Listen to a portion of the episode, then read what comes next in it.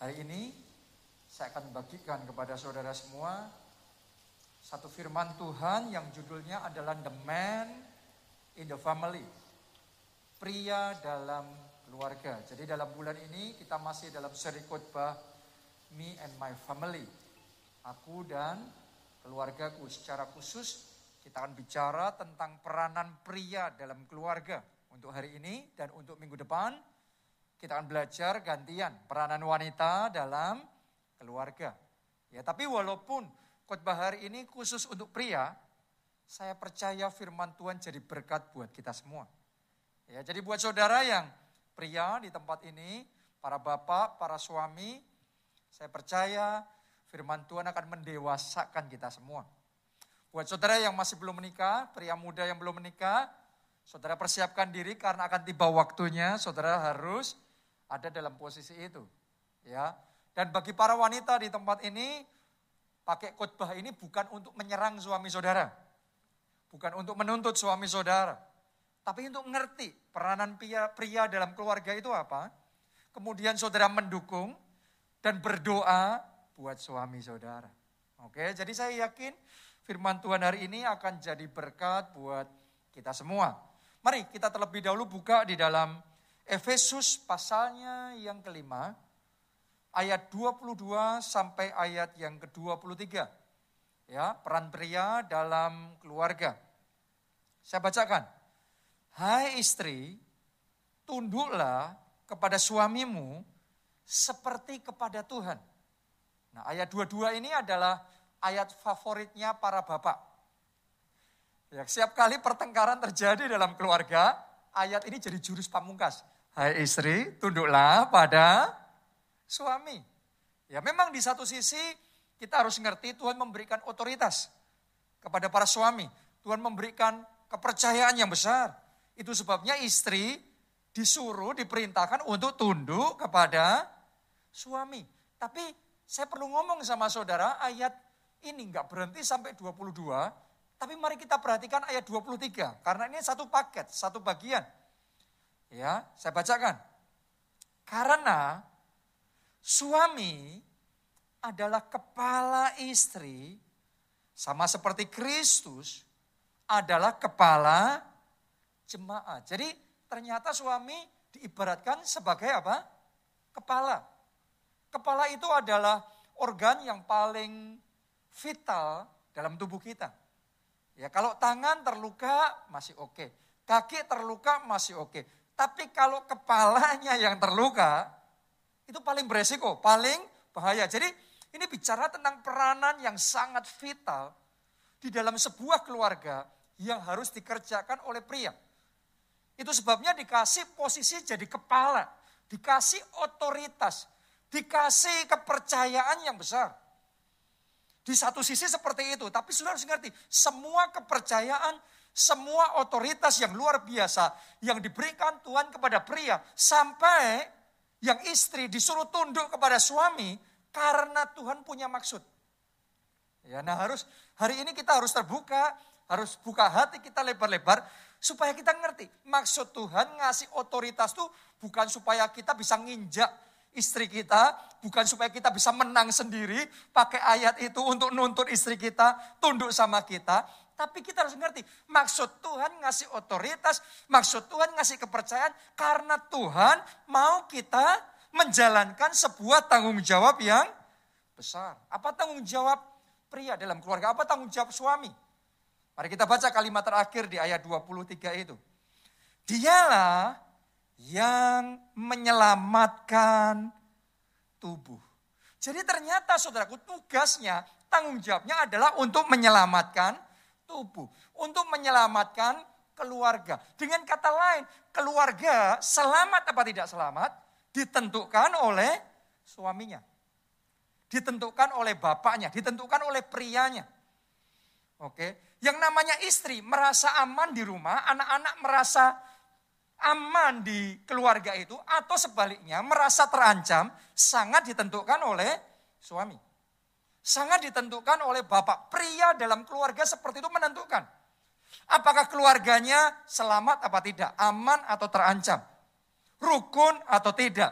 bisa damai atau tidak, sukacita atau tidak, ditentukan oleh peranan pria dalam keluarga. Jadi ini tanggung jawab, kita harus ngerti.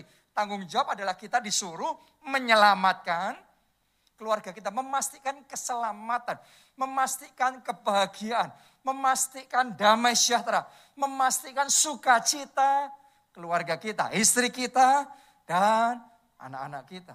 Jadi ada tanggung jawab yang besar. Nah, satu peranan kepala keluarga yang terpenting, yang Tuhan ingin kita kerjakan di dalam keluarga kita adalah kita sebagai pria dipanggil untuk jadi imam dalam keluarga. Nah, saudara yang sudah jadi orang Kristen selama sekian tahun, Anda saya yakin pasti beberapa kali pernah mendengar istilah imam dalam keluarga. Pertanyaannya apa itu imam dalam keluarga? Ya, kalau Anda pelajari dalam Alkitab, Anda akan mendapati tugas imam dalam Alkitab Anda akan mendapati tugas imam itu yang pertama mempersembahkan kurban. Yang kedua, mengadakan doa syafaat. Dan yang ketiga, memberi berkat. Ya, di Alkitab tercatat begitu. Nah, buat kita yang dipanggil jadi imam dalam keluarga, ini juga yang perlu kita lakukan. Mempersembahkan korban itu artinya membawa keluarga, membawa umat Tuhan, dalam hal ini keluarga, karena kita imam dalam keluarga, untuk ketemu sama Tuhan. Untuk mendekat sama Tuhan. Harusnya sebagai kepala keluarga, sebagai imam dalam keluarga, kita punya tanggung jawab membawa keluarga kita maju di dalam Tuhan. Bertumbuh di dalam Tuhan. Jangan sampai terbalik. Ya gara-gara kita, keluarga kita nggak bisa bertumbuh malah dihalangi, nggak boleh maju di dalam Tuhan. Sadarilah kita dipanggil jadi imam dalam keluarga. Tugas yang kedua adalah apa? Berdoa buat keluarga. Do you pray for your family? Saya mau tanya di sini para bapak, para pria, para suami di sini, do you pray for your family? Apakah Anda berdoa buat keluarga sudah berdoa buat istri, berdoa buat anak-anak? Kapan terakhir kali Anda berdoa buat keluarga. Ya karena tugasnya di situ salah satunya juga adalah memberkati keluarga. Memberi berkat buat keluarga. Kadang-kadang sangat disayangkan, saya perhatikan di beberapa keluarga. Bukannya yang suami, yang bapak membawa berkat buat keluarganya, tapi sebaliknya malah mengeringkan berkat istrinya. Mengeringkan berkat anak-anaknya. Saudaraku kadang-kadang ada perilaku tertentu yang membuat keluarga jadi malah kering kerontang karena suami, karena bapak. Hari ini mari kita tanggapi pesan firman Tuhan ini, responi pesan firman Tuhan hari ini, bangkit jadi imam dalam keluarga. Kalau Anda mau teliti di dalam Alkitab, sudah akan menemukan satu teladan yang luar biasa, seorang imam dalam keluarga. Ya, seorang suami dan seorang bapak yang benar-benar jadi imam dalam keluarga namanya adalah Ayub. Mari kita baca Ayub 1 ayat yang kelima. Setiap kali apabila hari-hari pesta telah berlalu, Ayub memanggil mereka. Mereka di sini adalah anak-anaknya. Dan menguduskan mereka. Coba Anda renungkan. Ayub melakukan satu proses untuk apa? Menguduskan anak-anaknya. Keesokan harinya pagi-pagi bangunlah Ayub. Lalu apa? Mempersembahkan korban bakaran sebanyak jumlah mereka sekalian. Anak Ayub 10 orang saudaraku. Jadi dia mempersembahkan korban bakaran sebanyak jumlah mereka sekalian. Sebab pikirnya mungkin anak-anakku sudah berbuat dosa dan telah mengutuki Allah di dalam hati. Kalimat terakhir perhatikan, Demikianlah dilakukan Ayub senantiasa. Bukan pernah dia lakukan, bukan kadang dia lakukan, tapi apa? Senantiasa. Artinya Ayub ini mengerjakan tanggung jawabnya jadi imam dalam keluarga senantiasa, secara konsisten. Anda harus mengerti pada zaman itu Ayub adalah orang terkaya the richest man-nya pada zaman itu. Dan Alkitab mencatat dia punya 7.000 ekor kambing domba, 3.000 unta, 500 pasang lembu, dan 500 keledai betina. Artinya kalau kita terjemahkan bahasa sekarang, minimal dia punya empat perusahaan pada zaman itu. Empat perusahaan yang besar. Pertanyaan saya, berarti Ayub orang pengangguran atau orang sibuk? Dia orang sibuk. Tanggung jawabnya banyak. Untuk memastikan perusahaannya berkembang, dia harus memastikan banyak hal. Dia mengerjakan banyak hal. Mengkoordinasikan banyak hal. Tapi yang luar biasa, walaupun sibuk, sesibuk-sibuknya Ayub, Ayub tetap punya waktu berdoa buat anak-anaknya.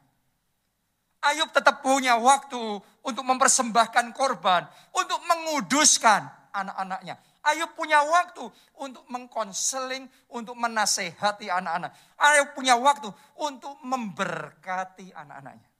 Jadi dia lakukan tugas sebagai imam dalam keluarga. Nah mari kita lihat apa yang Tuhan kerjakan buat keluarga Ayub. Karena Ayub bangkit jadi imam dalam keluarga. Kita baca ayat 9 sampai ayat 10. Ayat 9 sampai ayat 10. Lalu jawab iblis kepada Tuhan, apakah dengan tidak mendapat apa-apa, Ayub takut akan Allah? Ayat 10, bukankah engkau yang membuat apa? Pagar sekeliling. Ini iblis ngomong sama Tuhan, Tuhan kan engkau yang membuat pagar sekeliling dia dan rumahnya serta segala yang dimilikinya. Iblis sendiri sampai ngaku itu. Dia mau nembus, nggak tembus-tembus. Dia mau nyerang keluarganya, ya nggak bisa-bisa. Kenapa? Karena Tuhan membuat pagar sekeliling. Saya berdoa mulai hari ini di keluarga saudara ada pagar sekeliling yang dibangun Tuhan buat keluarga saudara. Ada perlindungan dan penjagaan ilahi dari Tuhan buat keluarga saudara. Buat istri dan anak-anak saudara. Boleh katakan amin saudaraku. Bukan cuma itu saja, Lanjutkan berikutnya. Apa yang dikerjakannya apa? Telah kau berkati. Dan apa yang dimilikinya makin bertambah di negeri itu. Jadi bukan hanya perlindungan Tuhan ada, tapi karena Ayub bangkit jadi imam dalam keluarga, tapi ada berkat Tuhan yang berlimpah di dalam keluarganya. Ya, jadi yang dikerjakannya dibuat Tuhan berhasil. Terus harta kekayaannya dibuat Tuhan bertambah-tambah berkelimpahan. Yang seperti ini pun saya doa terjadi juga dalam keluarga saudara. Berkat, kasih karunia, kelimpahan dicurahkan bagi keluarga saudara. Boleh katakan amin. Tepuk tangannya boleh yang paling meriah buat Tuhan. Amin. Nah, itu sebabnya saya aja sudah bangkit jadi imam dalam keluarga. Mungkin saudara ngomong sama saya begini, Pak, tapi kalau kita baca dalam kisah berikutnya Ayub, Kan kemudian Ayub mengalami malapetaka yang luar biasa dalam hidupnya. Jawaban saya benar. Tapi Ayub mengalami itu bukan karena Ayub lalai jadi imam dalam keluarga. Ayub mengalami itu karena memang itu diizinkan oleh Tuhan. Dia sedang diproses. Itu pun waktunya cuma singkat. Sembilan bulan. Dia mengalami semua malapetaka yang luar biasa itu. Dan setelah selesai sembilan bulan, Tuhan pulihkan Ayub dua kali lipat. Tuhan juga pulihkan keluarga saudara. Tuhan pulihkan pernikahan saudara. Dan pemulihannya dua kali lipat, tujuh kali lipat Tuhan kerjakan dalam keluarga saudara. Sekali lagi kita katakan amin. Tepuk tangannya pula yang paling meriah buat Tuhan. Haleluya. Itu sebabnya bangun, bangkit, jadi imam dalam keluarga. Ini tanggung jawab yang harus kita kerjakan. Kita baca Bilangan 18 ayat 7a. Tetapi engkau ini bersama besertaan anakmu harus memegang jabatanmu sebagai imam. Jadi para pria kalau Anda dikasih Tuhan dipanggil jadi imam dalam keluarga, ini pesan firman Tuhan. Kamu harus memegang jabatanmu sebagai iman. Jangan dilepasin. Jangan ngomong, wah saya nggak mau tuh. Saya nggak siap tuh. No, no, no. Kamu harus memegang jabatanmu sebagai imam. Jadi jangan dilepas, dipegang. Jalankan tanggung jawab saudara. Jadi imam dalam keluarga. Lanjutkan dulu. Dalam segala hal yang berkenaan dengan mesbah dan dengan segala sesuatu yang ada di belakang tabir. Dan kalimat terakhir saudaraku, perhatikan. Kamu harus mengerjakannya. Oke, jadi tentang pria jadi imam dalam keluarga. Ini pesan firman Tuhan. Kamu harus mengerjakannya. Ini bukan sebuah pilihan. Kalau suka boleh, nggak suka ya sudah, nggak apa-apa. No, no, no. Kamu harus mengerjakannya. Tahukah saudara banyak keluarga kacau, saya perhatikan hari-hari ini, bukan karena suaminya berbuat dosa atau melakukan hal yang salah. Banyak keluarga kacau karena sesederhana suaminya tidak melakukan hal yang benar. Ada bedanya ya, bukan karena suaminya selingkuh, tapi karena suaminya nggak ngerti. Jadi suami itu, jadi bapak itu harus ngerjain apa? Apa yang harus dilakukan? Itu sebabnya mari kita buka diri kita hari-hari ini, hari ini, sekarang ini, ya kita akan belajar lebih dalam lagi tentang peran imam dalam keluarga. Kita akan teliti lebih detail satu persatu. Ya, tiga peran imam dalam keluarga. Nomor satu, Anda para suami, para bapak, Anda dipanggil jadi imam dalam keluarga. Peran pertama adalah menjaga api roh tetap menyala dalam keluarga kita. Kita baca dulu Imamat 6 ayatnya yang ke-12. Saya bacakan buat saudara. Api yang di atas mesbah itu harus dijaga supaya terus menyala. Jangan dibiarkan padam. Sampai di situ aja pembacaan kita. Jadi kalau Anda jadi imam pada zaman itu, untuk bangsa Israel, ini petunjuknya. Api yang ada di mesbah Tuhan, di bait Allah, itu harus dijaga supaya tetap menyala, jangan sampai padam. Jadi imam bertanggung jawab untuk memperhatikan, untuk mengawasi, untuk memastikan pokok apinya nggak boleh padam, harus tetap menyala. Kalau kita jadi imam di zaman itu, kita nggak bisa ngomong, ups, lupa, lupa saya, sorry sorry ya, sorry ya, terus dihidupin lagi. No, no, no, no. Api itu harus dijaga supaya tetap menyala, nggak boleh padam. Demikian pula sebagai imam dalam keluarga, kita harus memastikan api kehidupan rohani istri dan anak-anak kita dengan Tuhan harus dijaga supaya kehidupan rohaninya tetap bertumbuh api rohnya tetap berkobar, doa pribadinya tetap menyala. Kita harus pastikan keluarga kita, keluarga yang berdoa, keluarga yang beribadah, keluarga yang menyembah, keluarga yang berakar kuat di dalam firman. Itu tanggung jawab kita sebagai imam. Oke, banyak suami, banyak bapak, banyak pria dalam keluarga belum mengerti tanggung jawab ini. Kita pikir ya ke gereja bagus, enggak ya enggak apa-apa berdoa, puji Tuhan, anak saya berdoa, kalau enggak ya mau gimana lagi. No, no, no, no. Api itu harus dijaga supaya tetap menyala. Kita harus pastikan keluarga kita bertumbuh secara rohani. Kita harus pastikan keluarga kita beribadah, keluarga kita melayani, keluarga kita berdoa, keluarga kita maju di dalam kehidupan rohaninya. Saya bacakan satu teladan yang diberikan oleh Yosua kepada kita semua. Yosua 24 ayatnya yang ke-15. Kalimat terakhir aja ya. Kalimat terakhir saya bacakan buat saudara. Ditulis begini. Tetapi aku dan seisi rumahku kami akan beribadah kepada Tuhan. Anda harus ngerti Yosua ini pemimpin atas seluruh bangsa Israel. Dalam konteks kita sekarang istilahnya dia presidennya. Sebagai seorang presiden saya percaya dia pasti sibuk. Urusannya banyak sekali. Tapi ketika giliran memastikan keluarganya, dia bertanggung jawab. Dia ngomong, aku dan seisi rumahku kami beribadah kepada Tuhan. Keluargaku, keluarga yang beribadah. Keluargaku, keluarga yang berdoa. Keluargaku, keluarga yang cinta Tuhan. Lebih dari segala-galanya. Itu tanggung jawabnya Yosua sebagai imam dalam keluarga.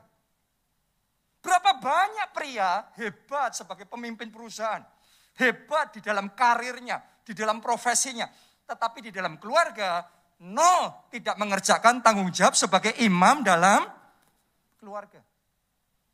Di satu saya, yes, kita harus bekerja, menghasilkan uang, memberikan nafkah buat keluarga kita. Tapi jangan pernah lupa di sisi yang lain, Tuhan panggil kita jadi imam dalam keluarga. Doa saya pria-pria yang ada di tempat ini mulai hari ini dibangkitkan oleh Tuhan. Jadi imam dalam keluarga melalui hidup saudara. Keluarga Anda dibangkitkan jadi keluarga yang berdoa, keluarga yang cinta Tuhan, keluarga yang maju dan bertumbuh di dalam kehidupan rohani. Tepuk tangannya pula yang paling meriah buat Tuhan. Amin. Dan ini tentunya butuh perjuangan. Saya pun untuk melakukan ini butuh perjuangan. Itu sebabnya saya membangun mesbah keluarga.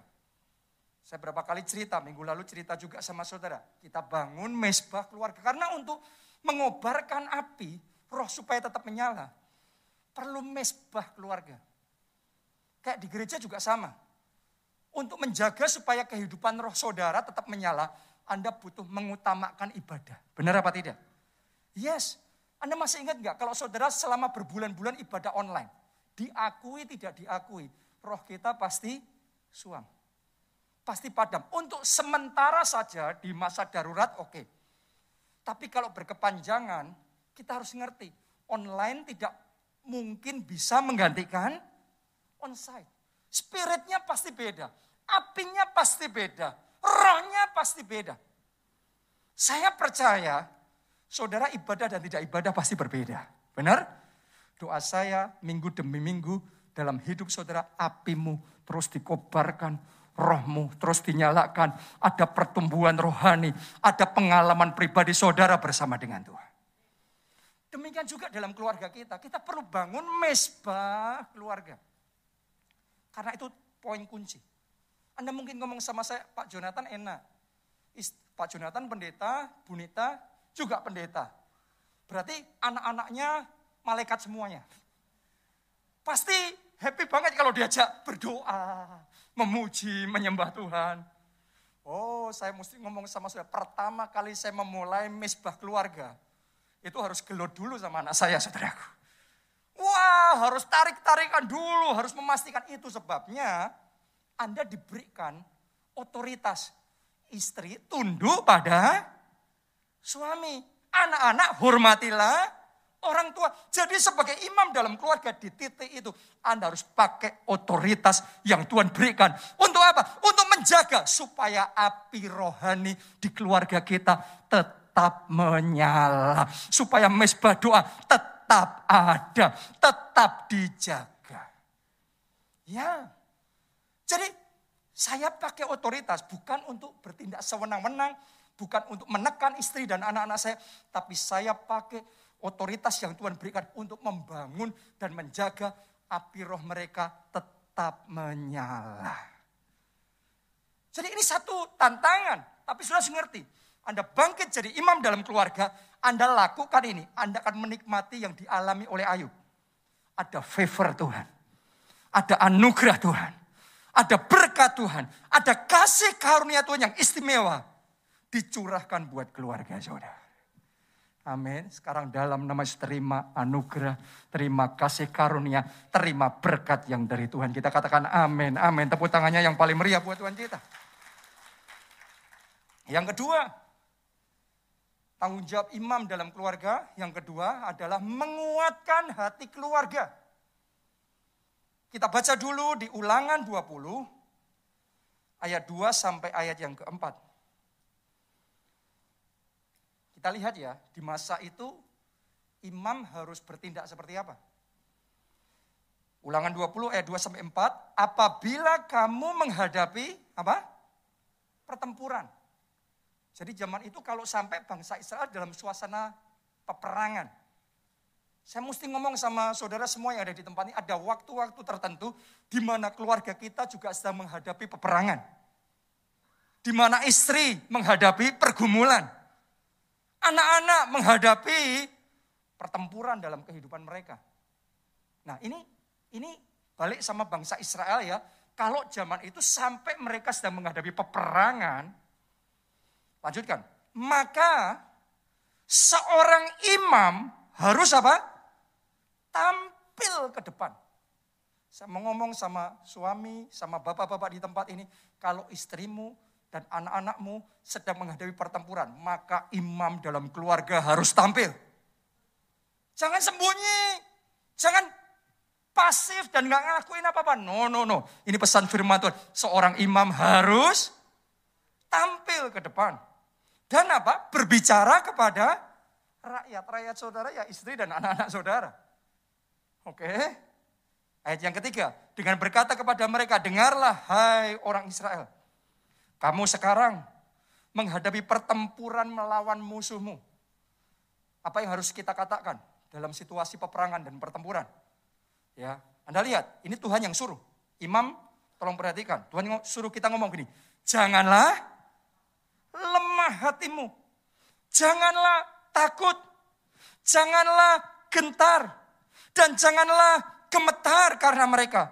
Sebab Tuhan Allahmu, dialah yang berjalan menyertai kamu untuk berperang bagimu melawan musuhmu dengan maksud memberikan kemenangan kepadamu. Wah tepuk tangannya yang paling meriah buat Tuhan kita. Jadi ternyata kalau rakyat sedang menghadapi peperangan, imam harus tampil ngomong begitu. Jangan takut. Tuhan menyertai. Dan Tuhan akan berperang, memberi kemenangan. Itu sebabnya yang pertama saya ajak para imam di tempat ini cari tahu peperangan apa yang sedang dihadapi oleh istri saudara. Pertempuran apa yang sedang dihadapi oleh anak-anak saudara. Ada berapa banyak suami dan bapak bahkan nggak ngerti istrinya sedang perang nggak tahu. Saking cueknya, nggak pedulinya, nggak mau ambil pusingnya, nggak ngerti anaknya di sekolah sedang menghadapi apa, dalam pergaulannya menghadapi apa. Hari ini saya mesti ngomong sama saudara, saya juga dulu sama seperti itu dan sekarang dalam proses berusaha berubah. Kenapa? Karena sebagai imam kita harus ngerti kalau sampai keluarga kita menghadapi pergumulan, pertempuran, mereka tidak sendiri. Ada imam dalam keluarga yang harus tampil. Saya berdoa urapan Tuhan diberikan dalam hidup setiap orang di tempat ini. Sehingga Anda berani tampil jadi imam dalam keluarga. Amin. Haleluya. Karena kalau saudara berani tampil, Anda sampaikan pesan firman Tuhan. Kalau mereka sedang menghadapi tantangan yang besar, masalah yang besar dalam hidup mereka. Karena setiap orang itu ya kadang-kadang menghadapi situasi tertentu dalam hidupnya butuh untuk apa? Dikuatkan. Dibesarkan hatinya. Dibangun imannya. Dan keluarga kita kuat apa tidak? Istri kita bisa menang apa tidak melalui peperangan itu? Anak-anak kita bisa lulus apa tidak melalui pergumulan itu? Sangat ditentukan oleh imannya, imamnya.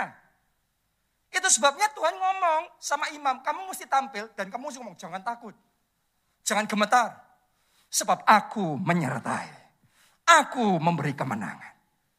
Coba bayangkan kalau imamnya ngomongnya yang negatif. Imamnya ngomongnya yang nakut-nakutin. Imamnya ngadepi peperangan terus kemudian panik sendiri. Wah kalau kita maju bisa mati kita. Pasti kalahlah rakyatnya. Pasti hancurlah bangsa Israel. Benar apa tidak? Dibutuhkan imam yang meneguhkan dan menguatkan, membesarkan, menguatkan hati rakyatnya. Maka kemenangan bisa terjadi. Makanya Anda melihat ya, selama setahun lebih ini kan kita di masa pandemi. Boleh dikatakan hampir semua keluarga di seluruh dunia juga ada dalam situasi yang sama. Sama-sama menghadapi pandemi. Melalui resesi, melalui krisis, dan macam-macam termasuk krisis emosional dan berbagai macam hal. Ngalaminya sama, periodenya sama, tapi yang dirasakan berbeda dan yang dirasakan keluarga saudara sangat ditentukan oleh kepala keluarganya. imam dalam keluarganya. Kalau imamnya panik, imamnya goyang, keluarganya lebih panik.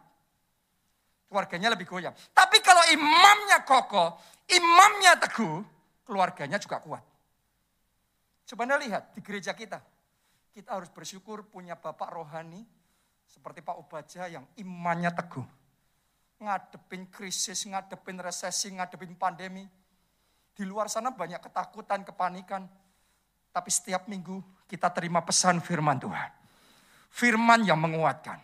Ada penjagaan dan perlindungan Tuhan. Jangan takut menghadapi pandemi. Jangan takut. Tuhan menyertai kita. Dan Anda jadi saksinya di gereja kita ada pagar sekeliling, ada penjagaan dan penyertaan. Sampai hari ini terus Tuhan menyatakan janjinya setia. Kita semua aman dalam perlindungan Tuhan. Amin. Coba bayangkan kalau sudah datang ibadah terus kemudian kita ngomongnya, saya khotbahnya selalu yang nakut-nakutin. Wah hati-hati, nanti ketularan, ketularan, ketularan. Siap minggu ngomongnya ketularan. Akhirnya hati kita jadi gimana? Banyak khawatirnya, banyak takutnya.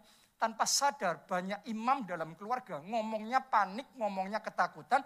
Akhirnya keluarganya juga panik dan ketakutan. Hari ini kalau Anda mau bangkit jadi imam dalam keluarga, dengarkan baik-baik. Yang kita harus sampaikan bukan sekedar pikiran pribadi kita, tapi firman Tuhan. Tadi petunjuknya sudah Tuhan kasih tahu kalau keluargamu menghadapi peperangan Kasih tahu mereka, jangan takut, jangan gemetar, jangan gentar, jangan lemah hatimu. Sebab Tuhan menyertai kita. Namanya Immanuel. Kalau kita jatuh, tidak sampai tergeletak. Sebab dia menopang. Pasti ada pemulihan, pasti ada kemenangan, pasti ada mujizat. Boleh katakan amin, saudaraku. Oh tepuk buat Tuhan yang selalu menjaga kita. Saya tantang para imam dalam keluarga di tempat ini bangkit dan kuatkan keluarga saudara. Tentunya yang pertama adalah para pria. Tapi yang kedua saya juga perlu ngomong hal yang sama buat saudara para wanita. Kenapa? Karena di keluarga tertentu, para pria yang harusnya jadi imam dalam keluarga belum bisa berfungsi di situ. Dan saya sudah melihat ada istri-istri, ada ibu-ibu, ada wanita-wanita yang di tengah semua keterbatasan keluarganya, tapi dia bangkit jadi imam dalam keluarganya. Jadi istri yang berdoa buat suaminya. Jadi ibu yang berjuang buat anak-anaknya. Dan saya mau ngomong sama saudara, istri yang berdoa besar kuasanya.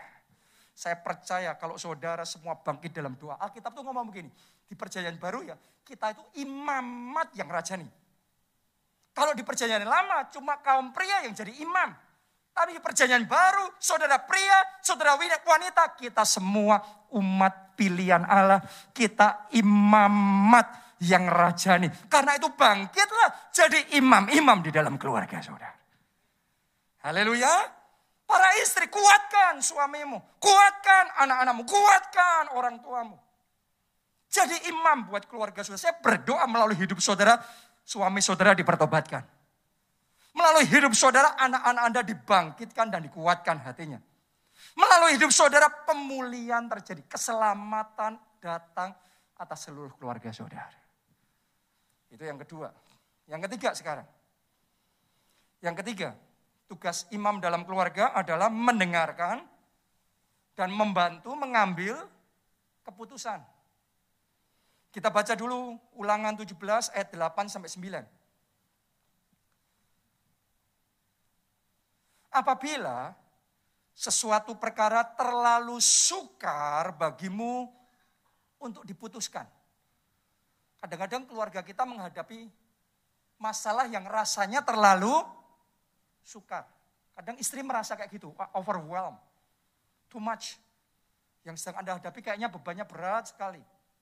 Mungkin anak-anak saudara sedang menghadapi kebingungan di dalam hidup mereka. What to do? What decision to choose? Keputusan mana yang harus diambil?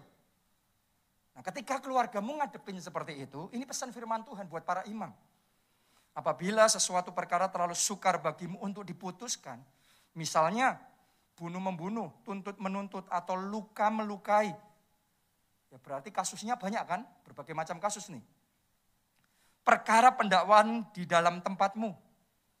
Maka haruslah engkau pergi menghadap ke tempat yang akan dipilih Tuhan Allahmu. Haruslah engkau pergi kepada siapa? Imam. Ditulis di situ kepada imam-imam. Orang Lewi. Dan kepada hakim yang ada pada waktu itu. Dan meminta apa? putusan. Ini decision. Mereka akan memberitahukan kepadamu keputusan hakim. Jadi ternyata tugas imam salah satunya adalah membantu supaya kita bisa mengambil keputusan yang bijaksana. Demikian pula imam dalam keluarga. Saudara punya tanggung jawab untuk membantu keluarga saudara ambil keputusan yang bijaksana. Ya, keputusan gampang. A apa B, tinggal milih A, B gampang. Ya apa tidak? Ya tidak gampang. Tapi konsekuensinya menyertai keputusan itu. Kalau keputusannya sembarangan, keputusannya salah, maka akhirnya kacau balau. Sebaliknya keputusan benar akan mendatangkan kemenangan dan kemajuan. Doa saya mulai hari ini keputusan demi keputusan yang diambil di keluarga saudara adalah keputusan yang benar, yang mendatangkan kemajuan, mendatangkan kemenangan, dan mendatangkan kemuliaan Allah dinyatakan dalam keluarga saudara. Karena itu imam harus membantu mengambil keputusan. Saya mau cerita aja kesaksian sama saudara.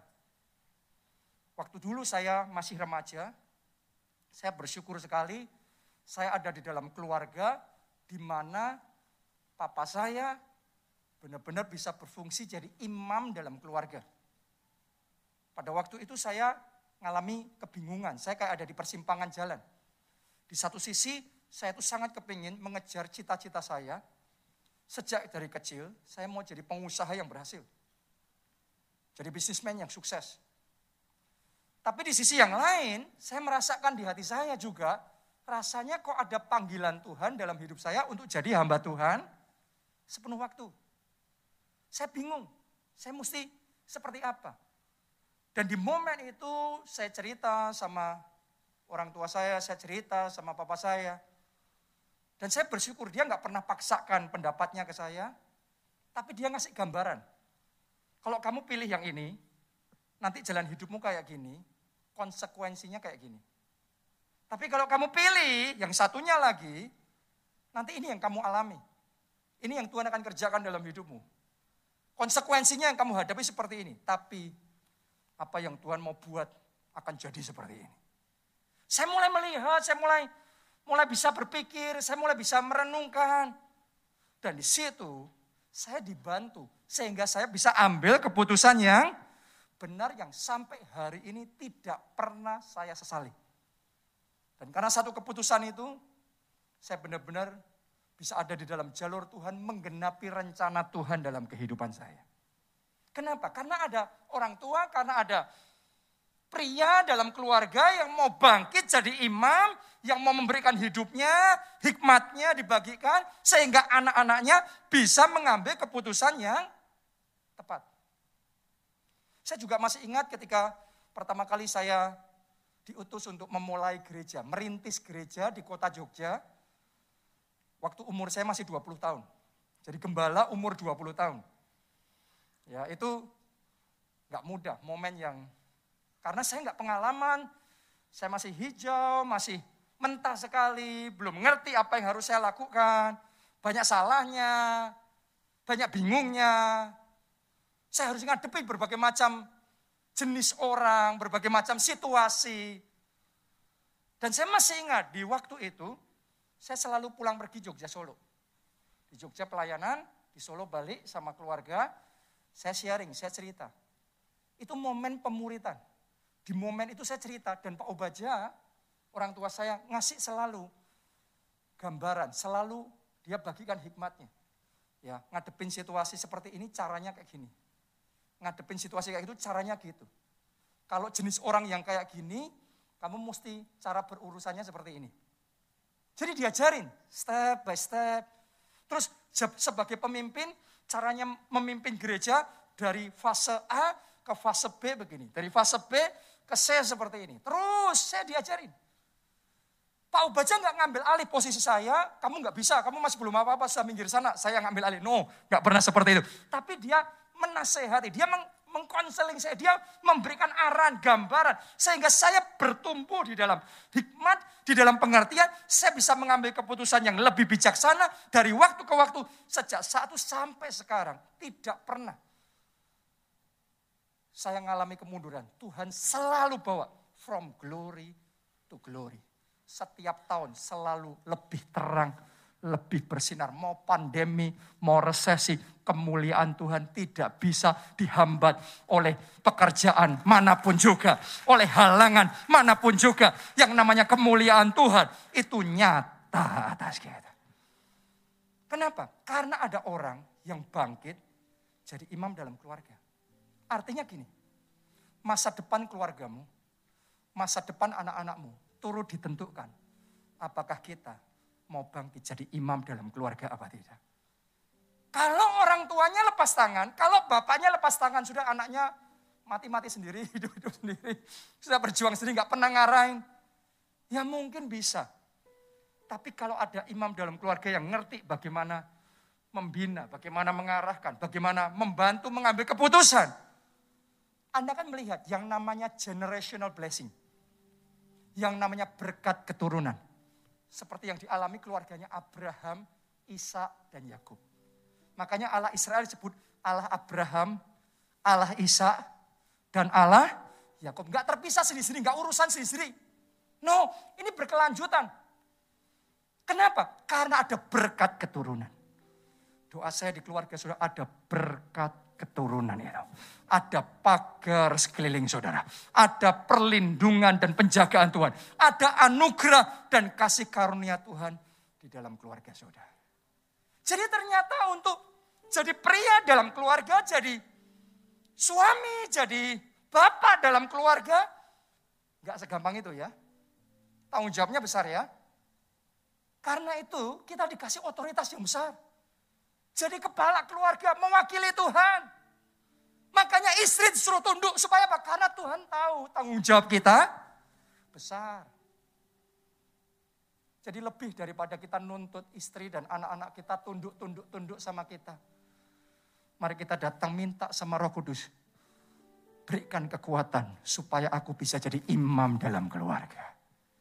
Supaya kita bisa mengerjakan tanggung jawab kita jadi imam dalam keluarga maka Anda akan melihat campur tangan Tuhan nyata dalam keluarga saudara. Amin. Anda mau itu? Kita bangkit berdiri. Ini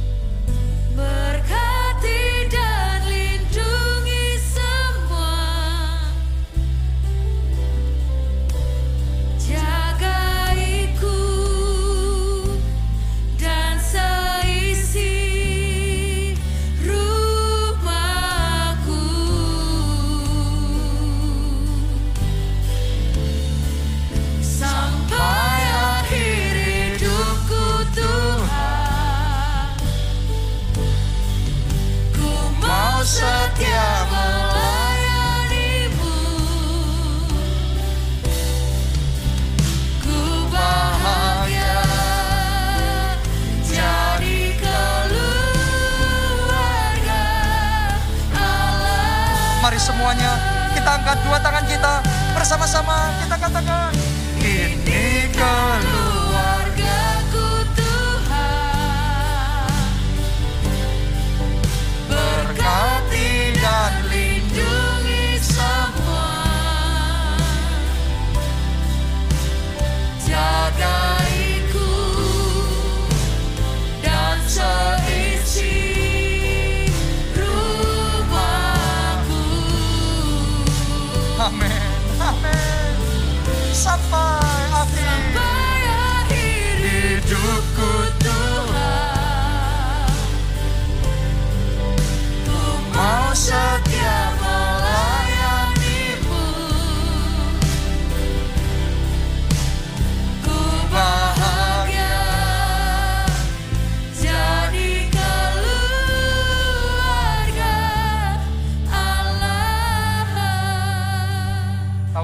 saudara, sebuah keluarga ada atau tidak ada pagar sekeliling itu bedanya besar.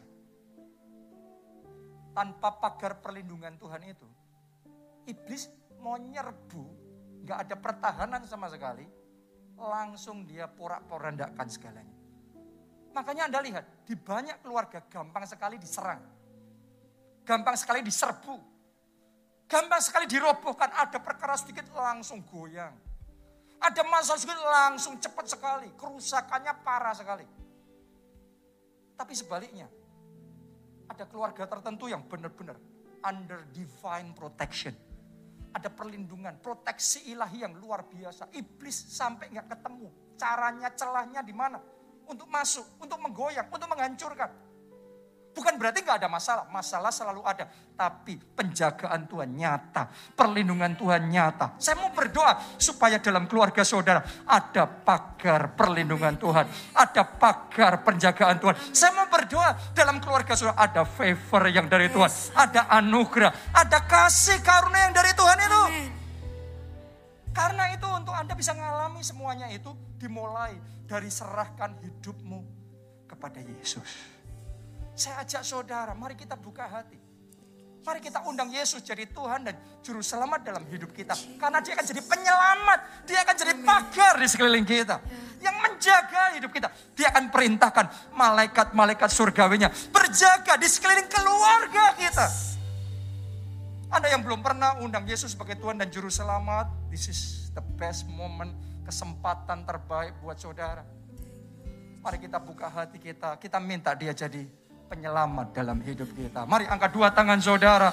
Ikuti doa ini Tuhan Yesus. Tuhan Yesus. Masuklah dalam hatiku. Masuklah dalam hatiku. Jadi Tuhan dan Juru Selamat. Jadi Tuhan dan Juru Selamat. Ampuni dosa-dosaku. Ampuni dosa-dosa. Selamatkan hidupku. Selamatkan hidup. Selamatkan keluargaku. Selamatkan keluarga. Mulai hari ini. Mulai hari ini. Hidupku milik Tuhan Yesus. Hidupku milik Tuhan Yesus. Dan aku percaya. Dan aku percaya. Dosa-dosaku sudah diampuni. Dosa-dosaku sudah diampuni. Hidupku sudah diselamatkan. Hidupku sudah diselamatkan. Terima kasih Tuhan. Terima kasih Tuhan. Amin.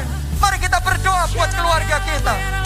Berdoa buat keluarga kita yang belum diselamatkan. Karena imam dalam keluarga mesti berjuang untuk menyelamatkan keluarganya. Mari berdoa buat istri saudara, buat suami saudara, anak-anak, orang tua yang belum diselamatkan Tuhan. Mereka. Tuhan jamah, jamah mereka. Oh kami berdoa Tuhan untuk keselamatan keluarga kami. Kami berdoa untuk pengampunan dosa. Pengampunan dosa. Kiranya belas kasihanmu turun bagi keluarga kami. Bagi ipar kami. Oh, ralaba syaralaba kasyaralaba. Pakai kami Tuhan jadi saksimu. Pakai kami jadi saksimu. Pakai kami jadi imam. Sehingga melalui hidup kami, keluarga kami diselamatkan. Pakai kami berdoa, bersaksi untuk keselamatan keluarga kami. Pakai kami Tuhan. Orala wasyara la bakasyara la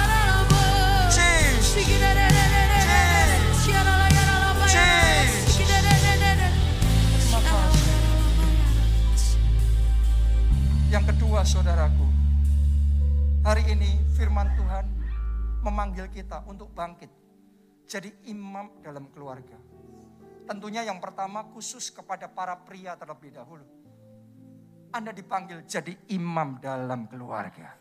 Ingat baik-baik, banyak keluarga kacau bukan karena prianya berbuat dosa atau melakukan hal yang salah. Saya perhatikan banyak keluarga kacau karena prianya tidak melakukan apa yang harusnya dia lakukan. Itu sebabnya kita hari ini belajar tanggung jawab pria dalam keluarga, imam dalam keluarga seperti apa. Mari kita bertumbuh. Mari kita bertumbuh. Karena firman Tuhan ngomong jabatan imam itu harus kamu pegang. Tugas imam itu harus kamu kerjakan. Halo, ayo pria-pria di tempat ini, mari kita bangkit jadi imam dalam keluarga. Demikian juga yang wanita. Ingat baik-baik di perjanjian baru kita semua imamat yang rajani. Gak seperti di perjanjian lama hanya pria yang jadi imam. Tapi di perjanjian baru Tuhan pakai pria, Tuhan juga pakai wanita. Melalui wanita banyak keluarga dipulihkan. Yes. Melalui istri banyak suami yang diselamatkan, Amin. dipertobatkan. Saya ajak semuanya untuk meresponi firman Tuhan hari ini. Mungkin di keluarga saudara yang suami mungkin belum bisa, belum siap untuk jadi imam dalam keluarga. Tapi Anda yang wanita mulai terlebih dahulu. Karena Tuhan ngomong istri itu jadi penolong. Anda mulai terlebih dahulu. Nanti roh kudus yang mengambil alih. Anda akan melihat bagaimana akan jadi ajaib. Jadi indah sekali yang Tuhan kerjakan dalam keluarga saudara. Pertanyaannya siapa mau meresponi firman Tuhan ini? Siapa mau bangkit dipakai Tuhan jadi imam di dalam keluarga? Anda yang mau, mari kita angkat dua tangan kita. Katakan Tuhan Yesus, Tuhan Yesus, aku mau aku mau jadi imam bagi keluargaku. jadi imam bagi keluarga. Pakai aku Tuhan. Pakai aku Tuhan. Mampukan aku ya roh kudus. Mampukan aku ya Roh Semuanya Kudus. berdoa masing-masing. Mampukan aku ya, roh kudus. Mampukan aku jadi imam dalam keluarga. Mampukan aku ya roh kudus. Beri kekuatan. Beri kekuatan. Beri kekuatan sehingga aku bisa menguatkan hati istriku. Menguatkan hati anak-anakku. Beri hikmat supaya aku bisa mengarahkan. Supaya aku bisa membantu mengambil keputusan yang bijaksana. Oh beri kasihmu ya Tuhan. Beri kasihmu. Supaya aku bisa mengimpartasikan kasih kami. Mampukan aku ya Tuhan. Mampukan aku ya Tuhan. Jadi imam dalam keluarga. Mampukan aku ya Tuhan. Mari bersama-sama kita katakan. Ini keluargaku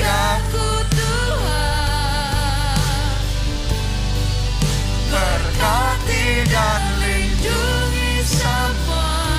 Para imam, ayo kita mulai berdoa syafaat buat keluarga kita. Tuhan jagai keluarga kami dan seisi rumah kami. Selamatkan Tuhan, jagai Tuhan, pulihkan, berkati. Amin, amin. Ku mau setia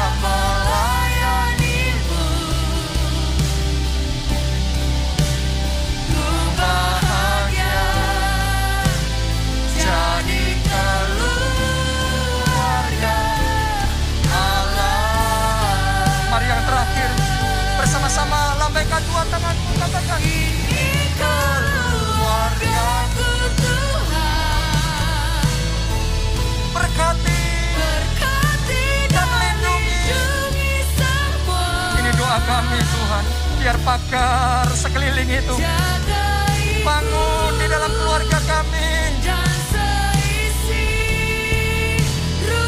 Lihat Tuhan, imam-imam dibangkitkan. Imamat yang rajani dibangkitkan.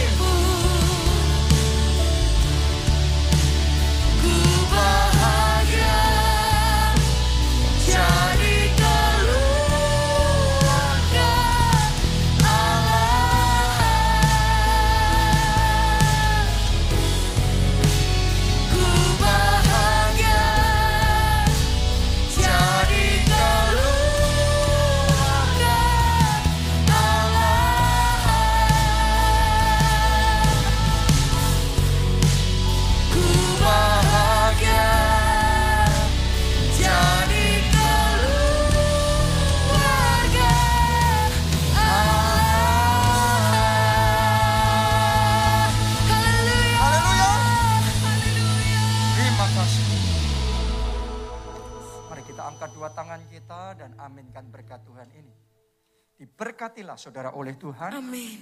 Diberkatilah keluarga saudara oleh Tuhan. Amin. Diberkatilah studi dan pekerjaan saudara oleh Tuhan. Amin. Diberkatilah kesehatan dan masa depan saudara oleh Tuhan. Amin. Dan diberkatilah pertumbuhan rohani serta pelayanan saudara oleh Tuhan.